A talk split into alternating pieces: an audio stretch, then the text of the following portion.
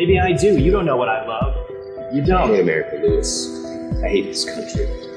Nothing but a bunch of big ideas and stories and people dying and then people like you. The white cracker who wrote the national anthem knew what he was doing. He set the word free to a note so high nobody could reach it.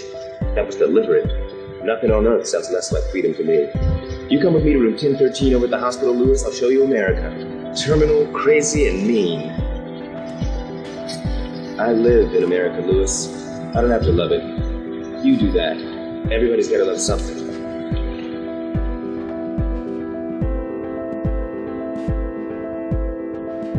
My God, what an extraordinary little bit of writing that is. You're listening to Novara FM here on Resonance 104.4 FM, London's most spectacular and certainly the freest of its radio stations. I am, of course, James Butler.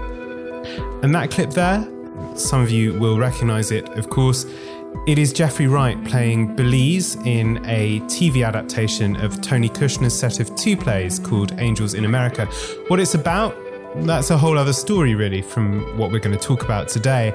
But if you're interested, there's an old episode of Juliet Jacques' really excellent Suite 212 show where you can listen to me and the brilliant Sarah Schulman talk about it as part of the AIDS crisis, ACT UP, and the political artistic response to the period. And Kushner's play is called A Gay Fantasia on national themes, and one of those themes, so beautifully expressed there, is freedom.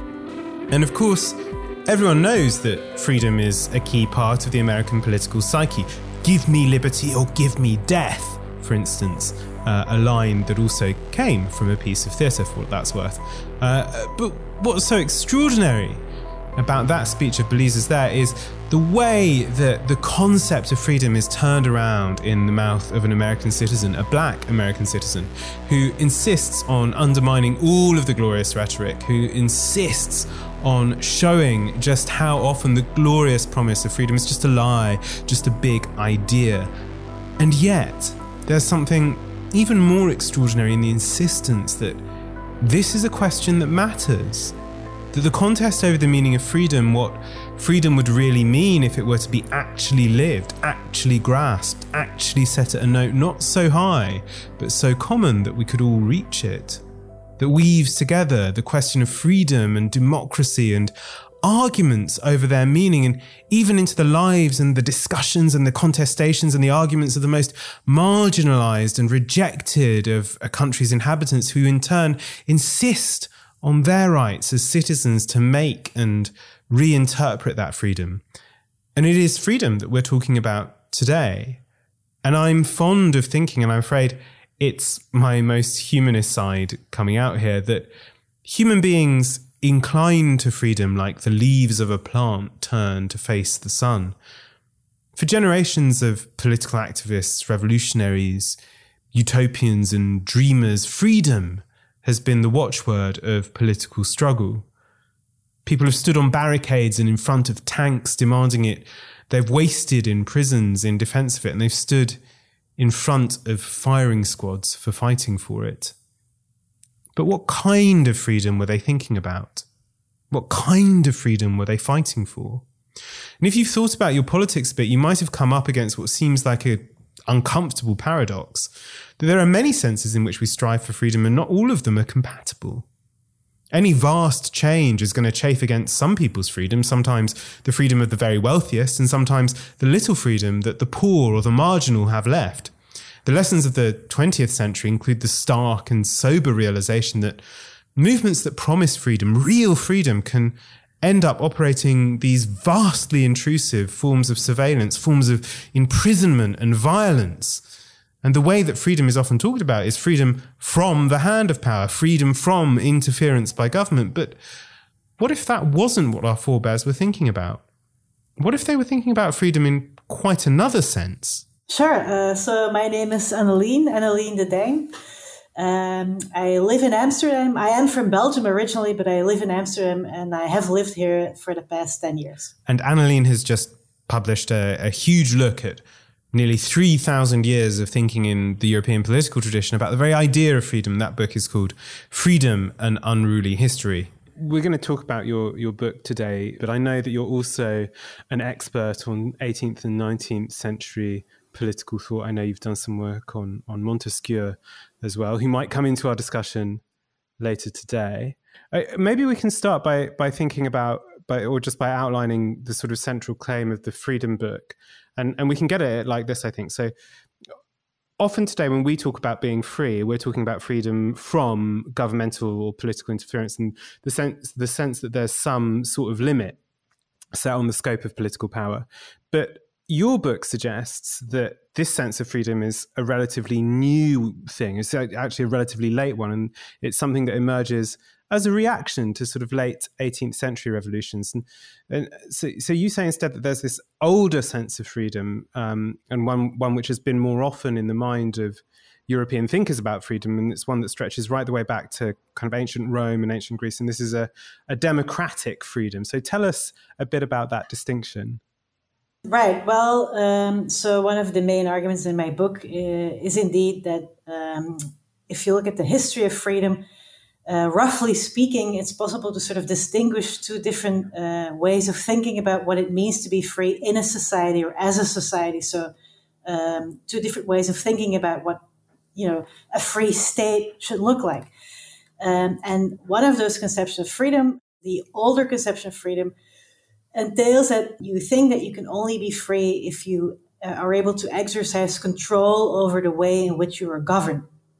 Um, and that's why I call this the democratic conception of freedom, because that conception of freedom sort of um, entails that um, in answer to the question, what is a free state, your answer is going to be a democratic state where, you know, everybody can exercise control collectively over the way in which they are governed, um, in which uh, the rules that we live under are made by, uh, you know, the people that actually have to obey those rules. But then there's another uh, more uh, more modern or more recent conception of freedom uh, that says no, um, it, you know, it doesn't really matter who makes uh, the laws or the rules that we have to live under.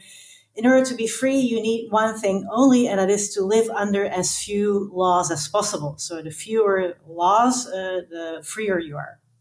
I just want to start by thinking a little bit about that that the emergence of this sense of freedom in the ancient world. And I want to talk just very briefly, I don't want to spend too long in, in, in ancient Rome, ancient Greece, because I think the really interesting stuff comes a bit later. But there, there, there, are a couple of things here which I think are important because these are ideas that obviously get rediscovered or reworked by, by later thinkers. Um, and, and one is the extent to which that ancient concept of freedom emerges as a sort of antonym to slavery, right? And then the other is is simply the question of whether that sense of a democratic freedom extends to uh, political decisions over kind of uh, economic property, as it were. So uh, decisions over over what we would think of as the economic sphere. So those two questions. Could you tell us a little bit about both of those? Well, in response to your first question, um, uh, you know, where did this idea uh, this democratic conception of freedom come from? Or why did people start talking about freedom as something that you would want to have in a political sense in the first place? And the, the answer to that question uh, has indeed a lot to do with the institution of slavery. Both in ancient Greece and in ancient Rome, um, ancient Greek and Roman societies were slave societies. Um, so people sort of lived cheek to jowl with you know actual chattel slaves, and that sort of sparked this idea that it was valuable to be free and um, that you know this was a, a desirable condition. Uh, and at first people simply talked about being free in the legal sense of the word. So um, as an, an, antonym of being a slave a chattel slave. Uh, but soon um, that idea of freedom also started to be used in, uh, in a more metaphorical sense to talk about freedom in the political sense of the word. Um, so for instance uh, herodotus the greek historian uh, who was one of the very first thinkers uh, to sort of talk about freedom in a political sense as something you know desirable. He has this uh, uh, this you know funny little anecdote where um, you have a couple of Spartan envoys who go visit a Persian nobleman, uh, and the Persian nobleman sort of tries to turn them. Um, and convince them to uh, to you know collaborate basically with his uh, his master, his his boss, the Persian king, and they refuse to do so. And they say, well, you know, why are you even asking us this? Uh, that shows that you are a slave at heart, and we, you know, never accept to, you know, betray our people because we are a free people. And by that, they obviously didn't mean uh, that that Persian nobleman was a chattel slave, but they, they meant to, what they were implying was that, like actual slaves, uh, he was completely dependent on the will of his master, uh, in this case, the Persian king. So that is sort of one of the very first um, uh, pieces of uh, literary evidence that we have in which you know, people were talking about freedom as a desirable political condition. I, I wonder if there's there's a sense in, which we can can just pick up on how, how, far this sense of freedom extended.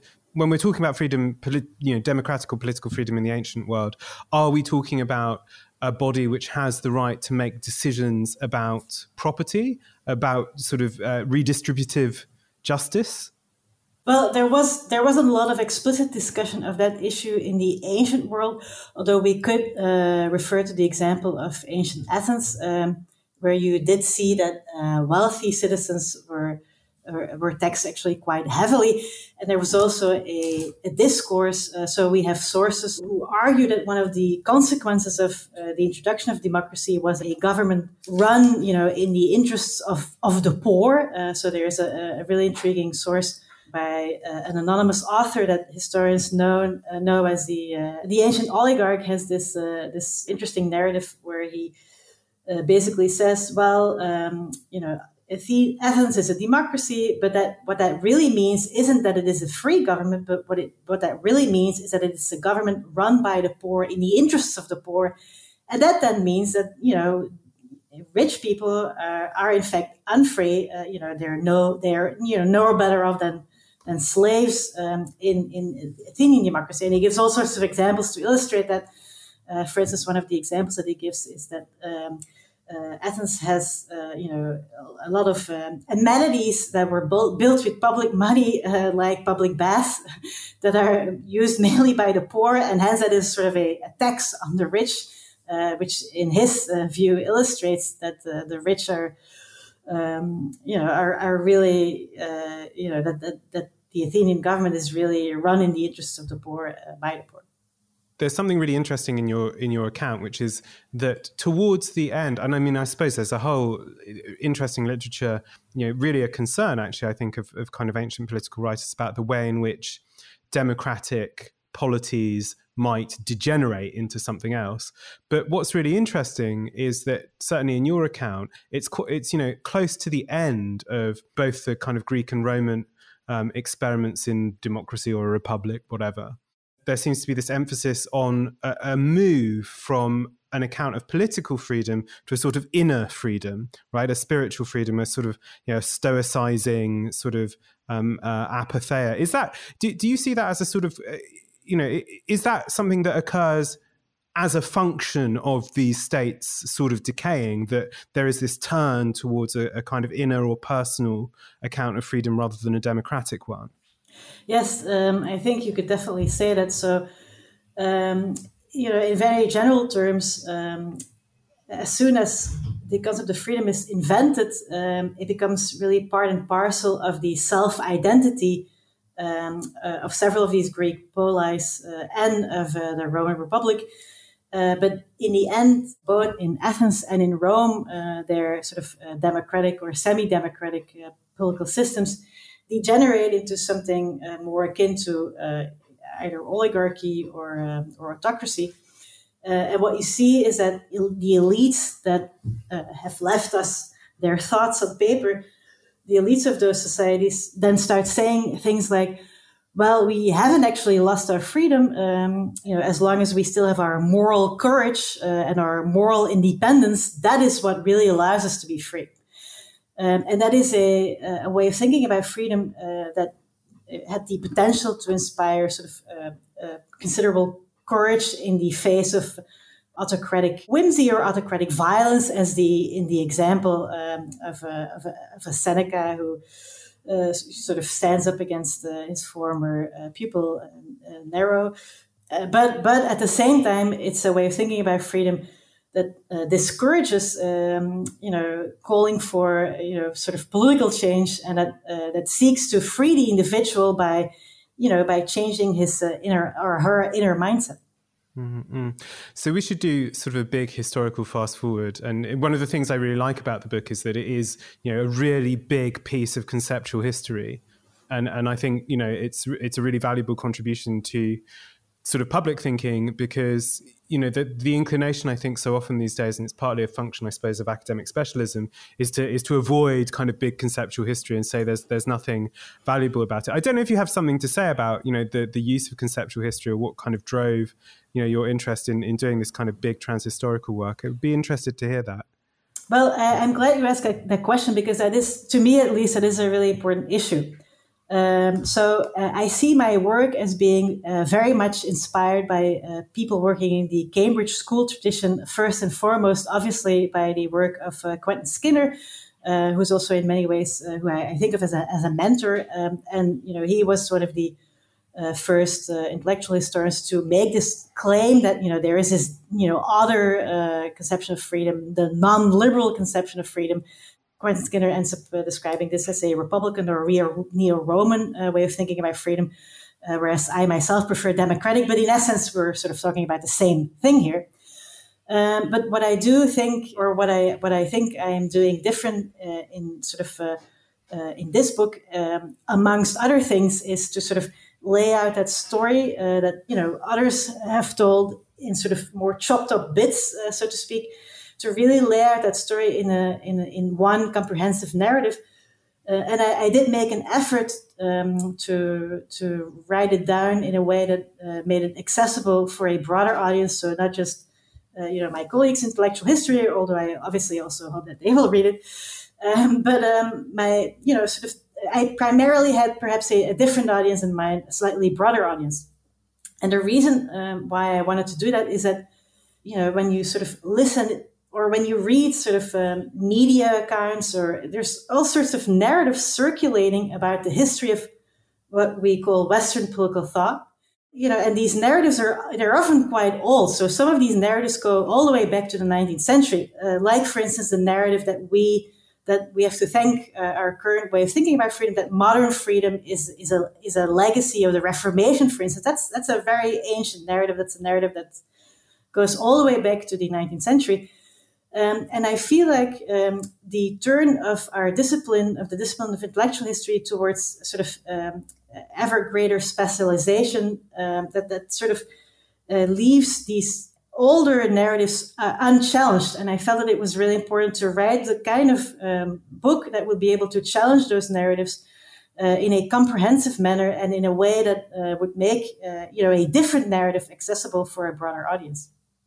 I think that's I think that's so true, isn't it? I mean, the, the, the, the, there are these amazing ideas which which just sort of continue in public. I mean, you know, our idea of the Renaissance, which still continues, is Burckhardt. It's not, you know, I mean, it's an old, old, old idea. You know, maybe changes a little bit recently, but you know, whatever.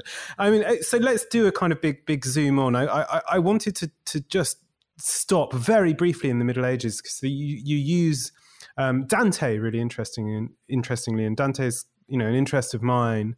Um, and there's something really interesting that he does as you know. So you you cite him as a kind of, in some ways, sort of exemplary medieval thinker. You're not at all interested in democratic freedom at all, right? Because so he does. He writes this this tract on monarchy where he says, you know, um, there needs to be one emperor making decisions, um, and uh, the church shouldn't make decisions. So it's a kind of interesting thing about the separation of powers, separation of spheres of competence in, in that sense. Um, but re- what really strikes me when reading Dante, and I think this connects to stuff that happens after him, is that for him, there's this, it's almost a sort of fantasy of a kind of perfectly unified political order. Is this huge kind of distrust of multiplicity and and contestation. And I mean, sure, you can just call that kind of reactionary, right? And it is. Um, but but it emerges from the fact that he himself was an active politician and had suffered the consequences of civic strife, right? Because he's living in these, or was living in Florence, and, and he's hugely involved in political conflict, in vendetta, you know, stuff that really at times seems to approach kind of civil war. So I, I wonder if that's just a way into thinking one one of the things that drives some of the later thinking about freedom, which is, um, you know, and so when Dante is exiled, he, he doesn't just say that the side that, you know, the other side was wrong. He goes on to say things like, well, um, actually, it's the fact of faction, it's the fact of civic strife itself that's wrong. Um, you know, and, and he has absolutely really reactionary answers to that, right? That one guy is going to make the decision because he's ordained by God. But, but so uh, just that part of the question is, is, is interesting to me. So we then enter into the period of the Reformation. We enter into the period of the wars of religion, um, uh, you know, and civil wars. So, how important is the question of kind of internal civic strife to to pushing people back to thinking um, about freedom? That's a, a great question, um, but I'm not sure that I have a, a very satisfying answer to it. So, you know, you're absolutely right. In uh, Dante's case, uh, there is a sort of uh, general fear of factionalism and a fear that was sort of uh, fed by his very, you know, um, traumatic, uh, I imagine, experience of actually living in a in a in a city state that was uh, ripped apart in many ways by factionalism. Um, so this was not some abstract fear for Dante; it was a, a very a real personal um, experience. Uh, and you do see that in, in his case, um, that that's sort of, um, I'm, I'm, reluctant to say triggered because I'm not 100% sure whether we can say that with any certainty, but you do see that it is, it goes together uh, with a belief that what we need is sort of um, uh, leadership by this one unifying figure and that, you know, even having a, a separate uh, church uh, sphere is in, in many ways something that, you know, is suspect and you uh, might want to avoid. So that is in Dante's case, I think there's uh, lots of reasons to agree with your um, with your view, but you do have uh, a number of thinkers uh, who end up expressing um, uh, views that are, if not democratic, at least closer to you know a belief uh, in democratic government than than, than Dante ever, ever came. Whereas they actually very much uh, share that fear of factionalism. Um, so. Uh, I'm not I'm not 100 percent sure whether these can are necessarily whether sort of this fear of factionalism necessarily leads to a desire in sort of a, a unified uh, autocratic uh, uh, uh sort of governance. Um, there's you know there's uh, thinkers who were pretty you know who were also pretty concerned with factionalism who ended up not making that intellectual choice. Yeah, yeah, yeah. I think that's I think that's that's absolutely right. I mean, um, maybe then we should zoom on a bit as well, which is you know we can take ourselves to to the the sort of 18th century and these big kind of Atlantic. We we can skip over 17th century England, although it's totally fascinating, um, and and indeed you know has some of those questions about civil war and strife going on within it. Um, but let's talk about the Atlantic revolutions, because France, United States. I think one might also mention Haiti here as well. Um, and these these big revolutions give us um, parchment barriers. I like that phrase. It's a phrase that I learned from your book. Um, these these declarations or bills of rights, and I think it's quite usual for people to think of these revolutions as being the kind of the first moment at which, and, and that they're, they're very much about the reassertion of rights against a kind of overweening or an absolutist state. But is that quite the case?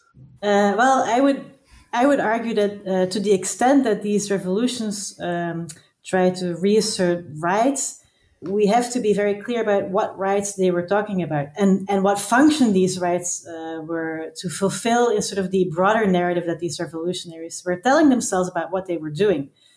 If you look at what the revolutionaries themselves said, what they were doing, uh, that you know, it's it's very clear that they um, agreed that what they were doing first and foremost was create governments or create regimes uh, that were uh, that were meant to be uh, more similar to these uh, ancient republics, ancient uh, Greek and Roman republics, uh, than the monarchies um, or the oligarchies of the old regime in Europe. Um, so what they were trying to do, in other words, was to reassert a form of collective self-government. Um, and we can discuss to what extent they themselves uh, thought of these new kinds of governments as democracies. Um, I personally uh, think there are good reasons to think that they were less wary of calling these regimes democratic than uh, some other historians have argued. Um, so I, I, agree with Robert Palmer's uh, claim that these uh, revolutions were democratic revolutions first and foremost. But again, you know, we can sort of discuss to what extent we could apply that word democratic you know, if we not want to use that word, I think uh, it is very clear the revolutionaries were thinking of uh, these regimes as, uh, you know, establishing more broadly popular regimes. And the role of um, these rights declarations in that whole process was not to say, well, listen, uh, we sort of need to cordon off a space for the individual, uh, protecting the individual against overweening state power. The primary goal of these rights declarations was to say uh, that people had a set of rights, and um, among those rights, uh, the first right was the right to self government. I would argue that in many ways, uh, we need to read these rights declarations as Rousseauian rights declarations uh, rather than uh, Lockean rights declarations as they have often been read. And I would argue that this is true not just for the French Declaration of the Rights of Man and the Citizen, but that this is actually even true. Uh, and I, I'm aware that this is a more controversial claim, uh, but I try to uh, develop a, a, greater length in the book why I believe that I'm right, anyways.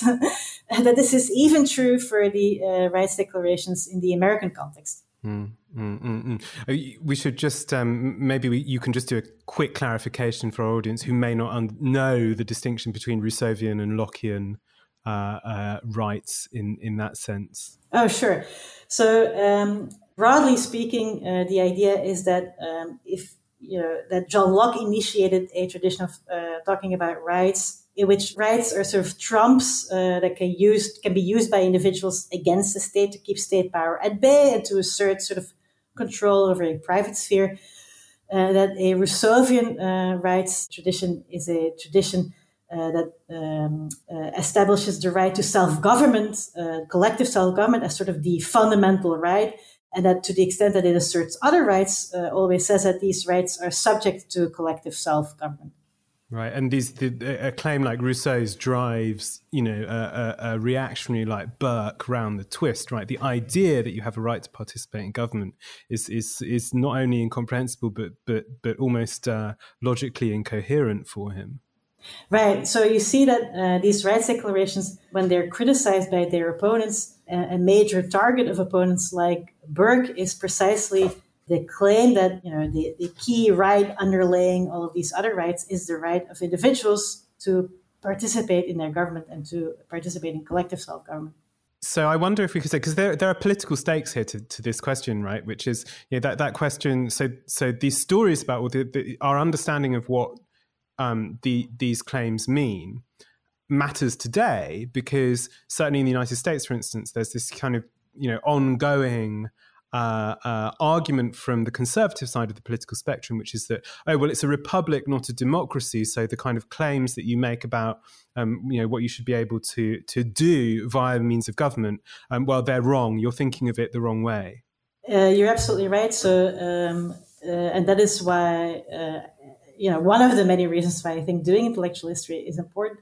Uh, because you know a question like you know what did the American revolutionaries, for instance, mean uh, when they uh, declared that you know all men had natural rights, isn't just important for our historical understanding of the American Revolution, but it, it is also you know specific interpretations of what they were doing when uh, the revolutionaries made those claims are being mobilized today to make all sorts of political claims.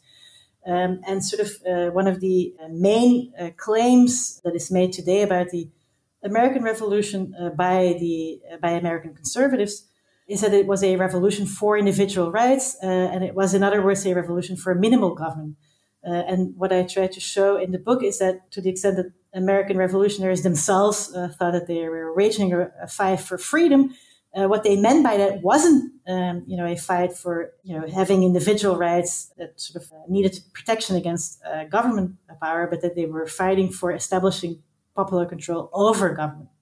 So I think this question becomes really interesting when we think about some of the thinkers who are almost kind of totally canonical to, to this this stream of thinking. I just wonder if you could say a little, I mean, because it, it, it seems to me that we, there is an intellectual tradition that emerges in kind around this period, which is you know to some extent uh, you know, concerned about freedom from domination and freedom from command, freedom from compulsion.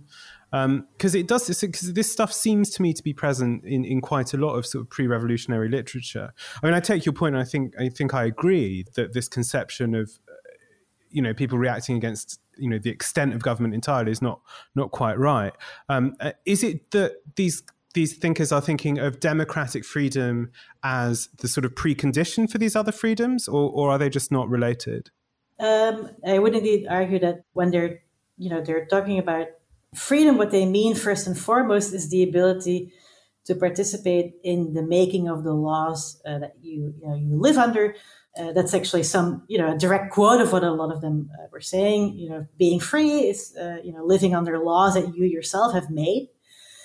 But um, the reason why they thought that this was so important was indeed because they felt that um, this, in the you know end of the day, uh, was a, a hard, uh, a necessary precondition for lots of other good stuff, uh, such as you know having individual security, uh, having protection against um, arrogant uh, elites or autocratic uh, kings that, that were you know, always that might otherwise be keen to sort of take away your property um, or to make you do things that you didn't want to do.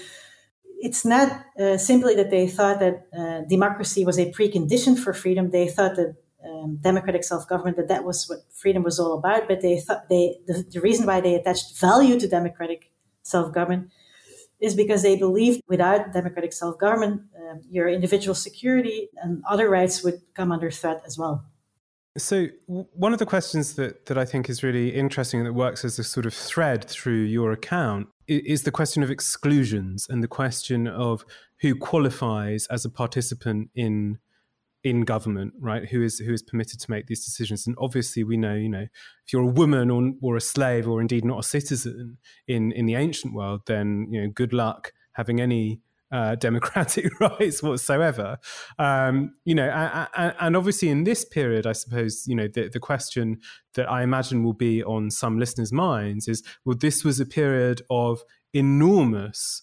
Uh, slavery. This was a, a, period in which the prosperity of many of these nations was, um, if not exclusively, then in very large part founded on the exploitation of slave labor. So, how far does the question of slavery um, and directly the question uh, of, of African slavery enter into the minds of these thinkers? Yeah, that's a, a great question. Um, and that's what's um, really jarring about this story. Um, so you have this explosion of freedom talk. Um, you have all these thinkers arguing uh, that, uh, like Richard Price, for instance, that if you want to be free, and Price continues to say explicitly, and that means if you want not to be a slave, then you should be able to participate in your government. Um, uh, so there's a huge explosion of this kind of freedom talk. Uh, but then what you end up uh, seeing happening in historical reality is the creation of governments that, even though they are more broad based than the governments that preceded them, end up falling far short from what we would think of as democratic governments. Uh, so that's sort of one jarring issue. And then another, uh, even more jarring issue, is that these, um, you know, more broadly based uh, governments uh, not only fall short of being, you know, democratic in our full sense of the word, but they also uh, end up coexisting uh, quite peacefully, and some might even say exacerbating and um, and enabling a regime in which lots of people are are enslaved in in sort of in terms of their personal freedom. Um, so that is uh, something that I, I think uh, deserves uh, all of the attention that this issue has been uh, getting uh, recently in the literature about the Atlantic revolutions. And, this isn't just an, uh, an issue in North America. If you look at the Dutch context, for instance, in the Netherlands, a revolution takes place in the 1780s and early 1790s um, that sort of is sparked first and foremost by the American Revolution and then is um, ignited, reignited uh, by the French Revolution. Uh, and uh, they, the Dutch end up creating uh, one of the most democratic regimes at the time, the Batavian Republic. But they do, they end up not even discussing uh, the abolition of slavery at all. Uh, so that is that is something that I think we, we really need to address. And if you look at current debates about the Atlantic revolutions, this is an issue that is being addressed. Um, but in terms of what this means about the debate about slavery, there's sort of two uh, ways of thinking about what's going on. One way of thinking of what's going on is that you know these were hypocrites, um, and there are good reasons to argue that this is indeed a word we should be using or we are allowed to use, even uh, without falling into anachronism. um, because we see that um, late 18th century revolutionaries pointed that out to each other. Um, Richard Price, who I just mentioned, a British clergyman who was very sympathetic to the American Revolution and who wrote a long pamphlet arguing that the Americans, the American colonists, were right to rebel against uh, uh, the British Parliament because um, you know they were indeed being enslaved by uh, the imposition of these new taxes. Uh, in his view, he also was an ardent abolitionist, and uh, he you know he wrote uh, letters to the American revolutionaries arguing uh, what you're doing is not okay. Uh, you know, you talk a lot about slave uh, liberty. I'm sorry, but you know, at the same time, you uh, you know keep actual slaves. So there, you know, something is really wrong about that. So this isn't, you know, when when we talk about this in terms of this being very hypocritical, uh, we're not doing anything an- anachronistic because clearly there were there were actors uh, at the time who subscribed to the view that this was hypocritical. Um, at the same time, there is another uh, sort of hypothesis, and this is that this hypothesis is that there is a sort of necessary relations between the existence of slavery uh, in the context of the Atlantic revolutions uh, of the late 18th uh, century uh, and sort of the um, that sudden explosion of freedom talk. So the idea here is that um, precisely um, because people were living cheek to jowl with actual uh, enslaved people. Uh, that's why uh, you know they they started valuing their freedom um, to the extent that they were willing to engage in a revolutionary war uh, to you know to, to become free. And uh, I can see why people entertain that hypothesis, but I personally am not entirely convinced that this is indeed um, a plausible hypothesis, um, because you also see uh, you know similar sort of uh, fights for political freedom in contexts where you know there was you know very little in terms of chattel slavery, especially when you start looking at the 19th century. So we should move on to talk a bit about the terror, I think, because this, I think, you know, uh, and the thing that I really took away from the book, actually, in some ways, was that this is a huge inflection point in this history, right?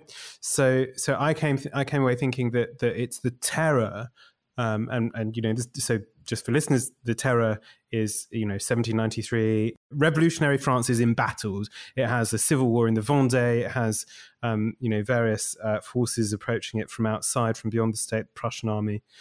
And you get the terror, and I think everyone has a picture of the terror, which is lots of guillotining, everyone turning on each other, and then um, the revolution devours its children. It's it, you know it's become almost a cliche. Robespierre, um, Danton, they all end up um, uh, uh, going to the guillotine.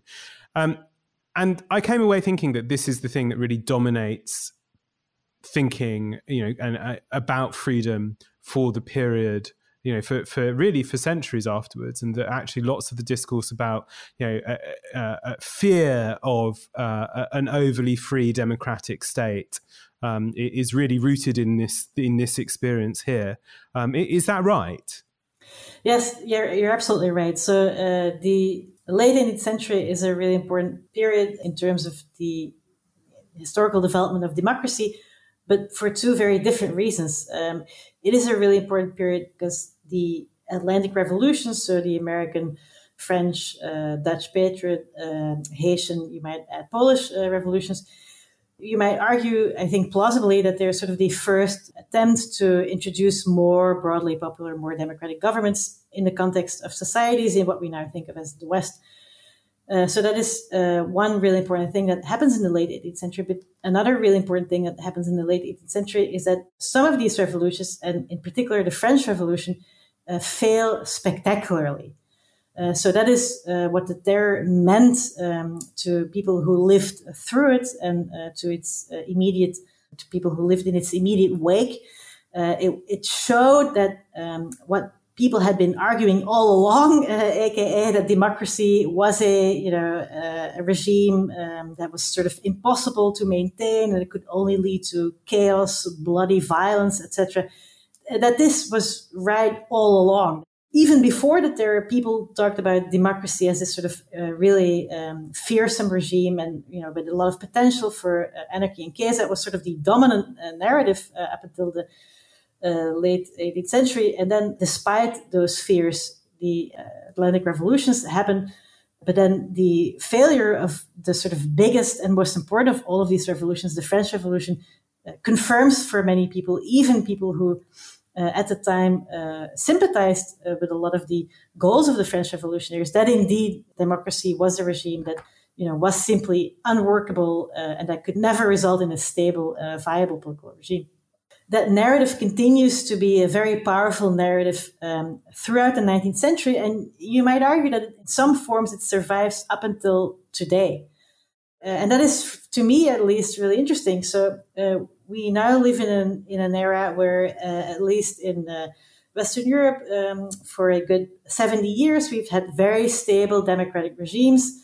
Um, in the U.S., um, uh, you've uh, had a, a, you know democratic regime that, despite many its many failings and it's failing to um, include to really include all of its population, you know, still was more broadly popular than you know what was sort of current in um, in human history uh, up until the 18th century. Um, so even though we now live in an era where we have a lot of experience with democratic regimes being stable um, and being very viable, uh, you you still see this sort of uh, atavistic idea that um, you know there is something inherently wrong with democracy and it, and that it is a regime uh, that lends itself to uh, either the rule of of, mo- of mobs or um, or to sort of a confiscatory uh, regime that will lead to anarchy and chaos.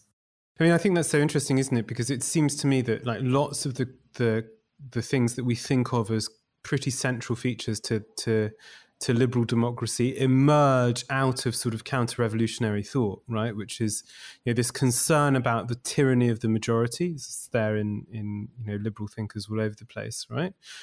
The problem of license as well, right? That that that without a you know without a check, the the sort of de- the instincts of the democratic mob will run riot and they'll you know destroy everything beautiful and you know level everything down.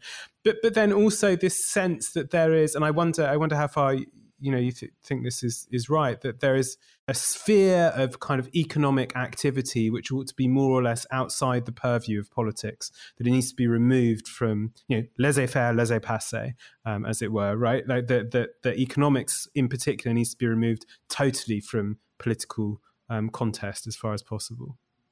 Yes yes exactly. So what you see happening in the wake of the uh, french revolution uh, and its um, uh, its descent into the terror is the emergence of a powerful uh, counter-revolutionary movement that starts developing, you know, arguments for why we should reject this ex- democratic experiment. And one of the arguments that they develop is that the revolutionaries were wrong and that more uh, democracy actually doesn't lead to more freedom. Um, and that is sort of uh, one of the major innovative moments in uh, the history of freedom. Um, so obviously, you had a lot of anti-democrats in earlier periods, uh, but they tended to use uh, all sorts of arguments. You know, for instance, Plato uh, was a deeply anti-democratic thinker, but his argument uh, against democracy was that we should embrace slavery. Plato says that actually explicitly. So Plato is a thinker um, who agrees with the Democrats that freedom is about more democracy. He just disagrees with them that this is a good thing. Uh, right? So Plato says something uh, in one of his uh, works uh, along the lines of uh, to live under the rule of a, a, good person might be slavery, but it is better than living in freedom because freedom is anarchy and chaos.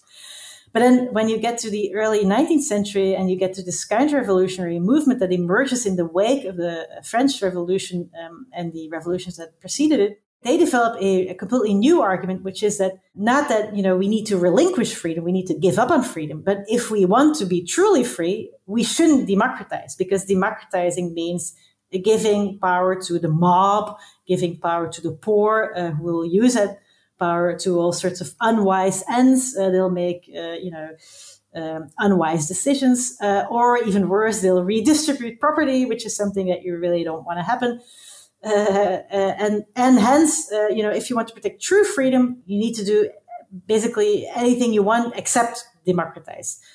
sort of in the cauldron of that debate, this a new argument takes shape, which is that if you want to create a free government, what you need is not, you know, turn over power to the masses, but you need to uh, make sure that the power of government becomes as limited as possible. And that is the, the best way to, to give people their freedom. Not, you know, who rules is important, but the extent to which you are ruled. And that argument, which is uh, pioneered by these uh, very explicitly counter-revolutionary thinkers, thinkers who wanted to ha- hold on to the status quo of the old regime, is then picked up by a new political movement, liberalism. So the interesting thing is that the liberal argument for a small state initially wasn't made in terms of, you know, this is good for economic development. It wasn't an economic argument at all. It was a political argument. The argument was we need to we need a small state because we need to protect our freedom against democratic majorities. So I, I think I mean there's something really interesting about the, the way that this because lots of the arguments you you know I'm hearing here could be in any of those sort of airport books about the dangers of populism, right? I mean it's something that that seems really really current towards the end of your book, you have a, a, broad overview of the development of this question over the course of the 20th century.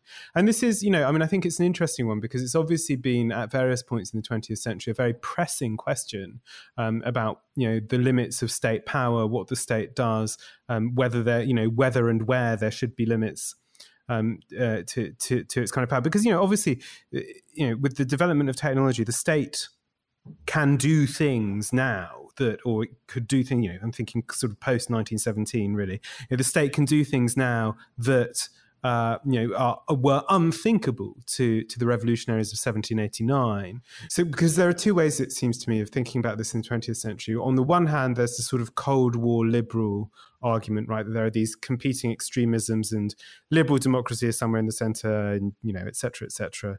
But then for me, there's a much more interesting, um, much more lively, dissident, uh, socialist, uh, left wing tradition, which you know I'm thinking especially of someone like Victor Serge here, who encounters you know you know um, Stalinism really, and and thinks nope i'm going i'm not you know i don't think this is right. I'm going to go the, go the other way so there are these accounts of kind of overweening state power and, and the dangers of of kind of trampling what i'm trying to do here is avoid talking in terms of rights um, because I think it can be very easy to think about these thinkers as basically in a wide tradition of the assertion of rights against the state. And I think one of the things that, that your account left me thinking is, well, these are also thinkers of democracy. They're always, always thinkers of democracy. Someone like Rosa Luxemburg, for instance, is you know, very, very interested in, in democracy. Um, as the first guarantor, um, so so so I guess that that's sort of my question. That so there are these kind of twin pressures in in 20th century political history of, on the one hand, wanting to um, have kind of democratic rights over this extraordinarily powerful um, state. And then on the other hand, you know, the, the assertion simply that people should not be um, murdered by the state in you know, a very fundamental way. Is it, uh, are those two things reconcilable? Well, um, it, you know, I'd say that uh, the you know the right not to be murdered by your state is something that uh, I'm sure most people uh, would be able to uh, agree that this is sort of um, you know you know something you would want your state to not do. Um, but I, I, guess your your question is um, might be rephrased as um, look we're all afraid of um, our states turning into the Chinese state and the way the Chinese state is sort of monitoring uh, minorities um, among its population. Um, and that is that is definitely a nightmare scenario uh, that has become a, an increasingly frightening reality. But the question is, you know, what do you want to do about that um, that frightening prospect? Uh, and um, sort of the, the typical Cold War liberal argument, you know, developed uh, initially in response to the rise of, of, Soviet totalitarianism, which was, you know, in the context of its time, also frighteningly invasive. Um, and somebody like George Orwell, I think, really manages to bring home how uh, how invasive those kinds of governments uh, could, you know, were in danger of becoming. Um, and sort of the Cold War liberal argument to that response to that fear is to say uh, states are dangerous. We need to make sure they remain as small as possible. Um, but the problem with that argument is that uh, we need strong states. And I think uh, things like the pandemic have uh, shown us why we need strong states. Uh, I mean, the turnaround in a country like the US is, uh, you know, it's flabbergasting, right? As, as soon as the adults were back in charge, things just turned around completely. I mean, it's almost incomprehensible to me how quickly that went. And I think lots of the issues we've been having uh, in continental Europe um, are related to the fact that we don't have a strong federal state. The European, the problem with the European Union is not that it is some sort of overweening bureaucracy. It is that it is a barely functioning um, endless series of compromises uh, that you know is very is is pretty much unable to do anything quickly at all. And I think there's other crises that are rapidly advanced, you know, that, that we're going to face uh, fairly soon or are already facing related to climate change, uh, which all require us to have sort of strong central actors. So this dream of having a small state, I think that that, that is simply an unrealistic dream. Uh, but what I think history you know, sort of suggests is that there is an alternative as well, and that isn't um, you know a small state, but that is freedom uh, through popular control over our governments. And I feel like uh, the uh, sort of uh, the, the dominance um, of Cold War liberalism uh, up until uh, today um, and its impact on our thinking about these issues of freedom has sort of led us to ignore this other alternative way of thinking about freedom, where freedom and a strong state can go together as long as um, this is a state that is uh, remains firmly under our collective control. One of the things I was, I was thinking while you were talking there is that yes, I, the Cold War liberal argument for a small state sort of never quite encompasses the enormous um, surveillance budgets and military budgets of, of um, you know particularly sort of American imperium. But it's I mean it's true even if t- today you think you know well that we have you know we've had massive public exposure of kind of you know internal collection of communications data interception recording um, by intelligence services in the west. And mostly we just go well there we go. That's something that happens. Um, and it just seems to continue. Um, I, I, have a couple of, of sort of final questions um, uh, which sort of develop about this this this stuff in the in the 21st century. Um, and obviously we we've seen I think especially over the course of the past decade you know, lots of talks, you know, on the one hand about sort of so-called populist, in inverted commas, threats to democracy. And, uh, you know, I'm very skeptical about populism as a category. I don't think it necessarily is, is a coherent one. Um, very often, it just seems to me to be talking about Democrats. Um, but but lots of these politicians do play on that question of freedom, right? They you know they they, they you know their politicians might not deliver. Absolutely, they don't necessarily deliver, and and they might not even intend to deliver. So I think someone like Trump was very good at talking about freedom and had absolutely no intention in, of reforming the state in any way. Um, but they they do seem to me to play on a sense that the scope of democracy is very limited um, and especially economically. It feels to me like lots of these um, politicians use the, the economic question and tr- try to translate it to to the question of sort of uh, democratic governance and, and freedom. Um, do you see this as something that's that's likely to continue over the course of the 21st century?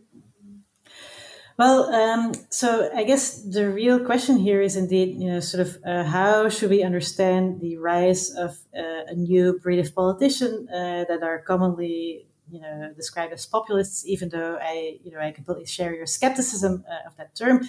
Um, but you know these are indeed politicians that sort of a part of their persona um, entails you know that they they position themselves as defenders of you know quote unquote common people uh, vis-a-vis uh, so-called elites.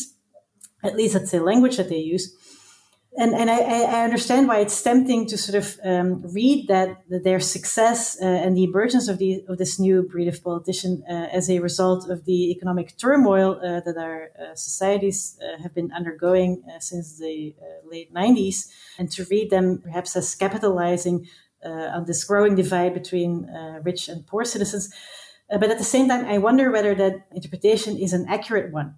I, have I've read a lot of research by my colleagues in uh, in politics departments on this issue, um, and uh, as I, understand their argument to be that actually, if you look at at the successful parties, they're successful not because they talk in terms of you know we defend the people versus the elite, uh, because then we would have more left wing uh, populist parties, uh, which we we do not have. Um, so the more logical explanation uh, for the success of these parties is that they capitalize on anti-immigrant uh, sentiments. That doesn't mean that you know we shouldn't attempt to make our democracies more democratic, but to think that this will solve the uh, pro- uh, the issue of the rise of populism, I think you know might be naive. Uh, and I think a better strategy would be to simply counter their uh, arguments, their xenophobic arguments, and to make the case more strongly, more explicitly, uh, more passionately about why inclusive societies are better and more desirable than uh, xenophobic societies. Uh, in my own country, at least, the Netherlands, that isn't happening at all. Um, so the rise of these so-called populist parties uh, that are, in essence, pure and simply xenophobic parties uh, the what it has done is um, it has led to uh, an adoption of that rhetoric by so-called mainstream parties, uh, in particular the Liberal Party. Uh, so what they what the Liberal Party does is they do, they do not parrot uh, the you know anti-elitist rhetoric, but they do very much parrot the anti-immigrant rhetoric. What that suggests to me is that um, if the left wants to counter those arguments, we you know we need to come up with a more plausible and compelling story about uh, what is wrong with xenophobia. That's nice, actually. But just uh, the, there's something interesting there, isn't there? Just about the the because actually, although the inclination of lots of people on the left is to find some sort of economic um, rationalization for for for all of this, um, actually, if we think about these these parties as as having only, you know, as capitalizing largely on kind of xenophobic arguments, then that suggests the space is actually open for um, a strong kind of pro-democratic um, and and to some extent sort of universalist argument to be made. Um, so actually, maybe that's a, a hopeful thing. no, absolutely. Because another thing uh, we should keep in mind is uh, by calling these these parties populist, I think we give them too much credit because uh, in most European countries, they you know they're very far from uh, having you know a majority vote. I mean, uh, again, uh, my own country, the Netherlands, is uh, that is one of the countries where populist parties are are more successful than in many other um, countries. but even in the Netherlands, I think um, their total vote, um, um you know, it, it, it, you know, it's obviously it's not a majoritarian. Um, uh, you know, they're nowhere near coming close to having a majority of the votes. So by giving, by calling these parties populists, I think we give them too much credit because it allows them to position themselves as indeed the representation of a majority, which they aren't. Mm-hmm.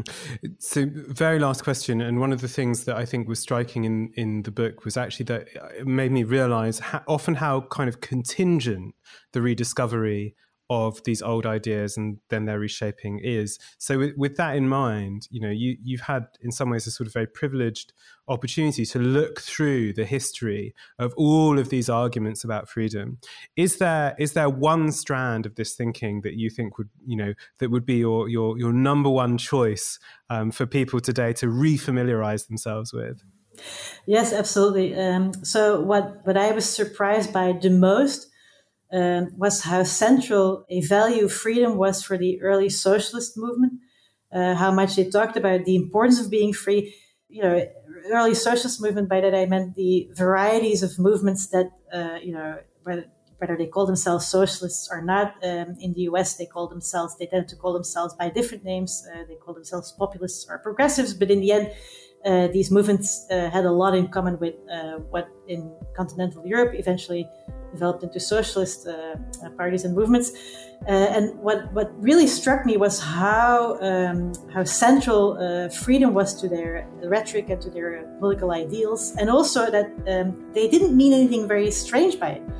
What they meant by freedom was simply um, you know, the same thing uh, uh, as uh, that older tradition that I've been talking about of democratic freedom. so they were very strong um, Democrats uh, but they also made an argument, uh, they, they extended that argument. Uh, so, in the view of these early socialists, in order to be free, you didn't, it wasn't sufficient to just be, be able to participate in a political democracy. What we also, what we needed in addition to that was something else, aka uh, an economic democracy. I wasn't familiar uh, or familiar enough with the socialist tradition to know that um, the concept of freedom was so central to that tradition, and that was uh, I, I, found that uh, interesting and surprising. Um, and I think there's a lot there uh, that we can learn from today. Wonderful. Um, that's a perfect place for us to leave it. Annelien, thank you so much for a totally fascinating conversation. Thank you. That's it. My thanks to Annelien de Dijn for that incredible tour of a masterpiece of conceptual history. I guarantee if you pick up that book, you will learn something you didn't know about freedom. I certainly did, and that's good. So, Freedom: An Unruly History is out now from Harvard University Press. Why not go get free this weekend? And then on Monday, let's start to build a free world. I am James Butler. This has been Novara FM here on Resonance 104.4 FM. I will see you next week. Bye bye.